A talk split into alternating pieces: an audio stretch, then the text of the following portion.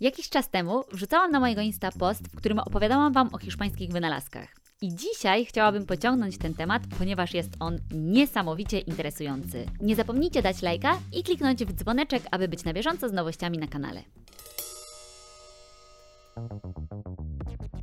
Jeżeli słuchacie mnie regularnie, nie zdziwicie się, jeśli powiem, że jestem mega wielkim łakomczuchem i jak na osobę lubiącą słodkości przystało, zacznę od lizaka chupa chups. Chupar w języku hiszpańskim oznacza lizać, ssać, więc można się domyślić, że lizaki zostały stworzone właśnie przez Hiszpanów. A dokładnie przez jednego Hiszpana, który nazywał się Enric Bernat. Pierwsze lizaki powstały dopiero w 1957 roku, a idea stworzenia ich zrodziła się tak naprawdę z konieczności. Bo czym jest lizak? To nic innego jak cukierek na patyku, więc po co tworzyć coś takiego? Ano na przykład po to, żeby zniwelować zakrztuszenia u dzieci spowodowane jedzeniem cukierków. Zatem niby nie jest to wynalazek, który ratuje życie milionom osób, ale jakiej życia na pewno uratował, bo cukierek na patyku jest o wiele bezpieczniejszy niż bez niego, w sensie bez tego patyka. Z ciekawostek dotyczących lizaka Chupa Chups warto jeszcze wiedzieć, że jego logo zaprojektował sam Salvador Dali i był to pierwszy słodycz, yy, cukierek, zjedzony w kosmosie w 1995 roku. Jeśli są to osoby, które urodziły się w tym roku, to mogą dać znać w komentarzach. Yy, zatem, w sumie to można powiedzieć, że lizak ten podbił nie tylko Ziemię, ale i kosmos. Dalej mamy El Futbolin, czyli piłkarzyki. Nie od dziś wiadomo, że Hiszpanie uwielbiają piłkę nożną, więc nie powinno nas dziwić to, że ten wynalazek również należy do nich. Historia piłkarzyków moim zdaniem jest naprawdę niesamowicie ciekawa i warto ją opowiedzieć.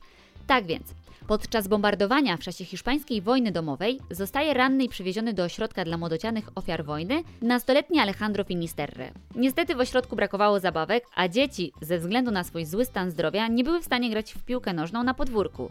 I właśnie wtedy w głowie Alejandro zrodził się pomysł stworzenia gry w piłkę nożną, ale na stole. Bo skoro istniał tenis stołowy, to dlaczego nie można by stworzyć futbolu stołowego? Jak wymyślił, tak też zrobił. Jednak warto pamiętać, że kiedy trwa wojna, nie myśli się o produkcji zabawek dla dzieci, dlatego też Alejandro nie wzbogacił się zbytnio na tym wynalazku. Samo życie tego mężczyzny jest bardzo interesujące, ponieważ po zwycięstwie generała Franco Alejandro musiał uciekać z kraju. Na początku zaczął sprzedawać swój wynalazek jeszcze pod nazwą El Futillo w Ekwadorze i Gwatemali. W ogóle w Gwatemali poznał Che Guevara, z którym jak się okazało również grywał w piłkarzyki. Czytając trochę o tym wynalazcy, dokopałam się do informacji, że miał on epizod w swoim życiu, w którym został porwany przez posłańców generała Franco, którzy próbowali transportować go samolotem pasażerskim do Madrytu.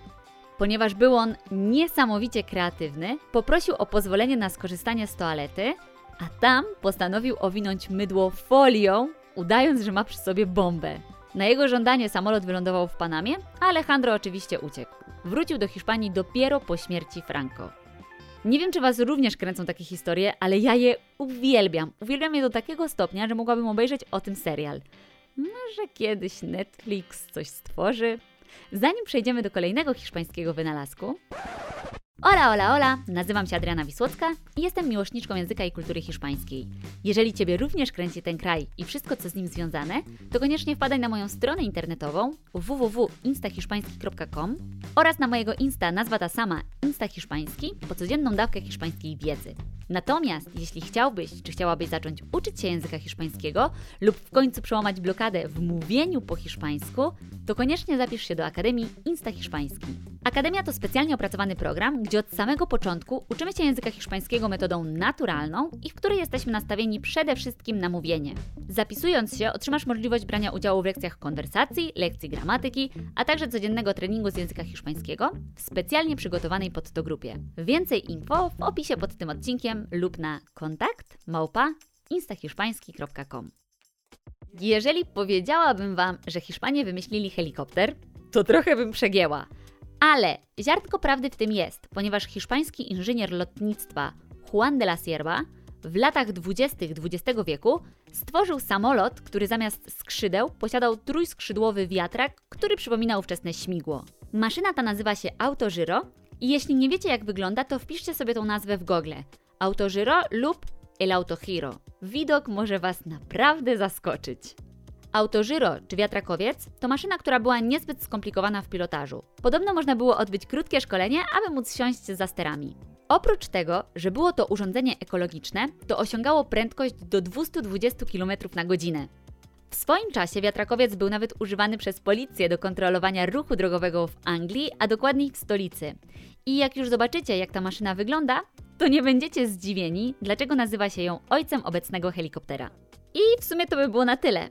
Dzisiaj taki bardzo krótki odcinek, bo tak na dobrą sprawę to nie wiem, czy Was takie rzeczy interesują, czy nie. Jeśli tak, to oczywiście dajcie mi znać w komentarzach i napiszcie też koniecznie, czy znacie jeszcze jakieś hiszpańskie wynalazki, bo uwierzcie mi, jest ich sporo.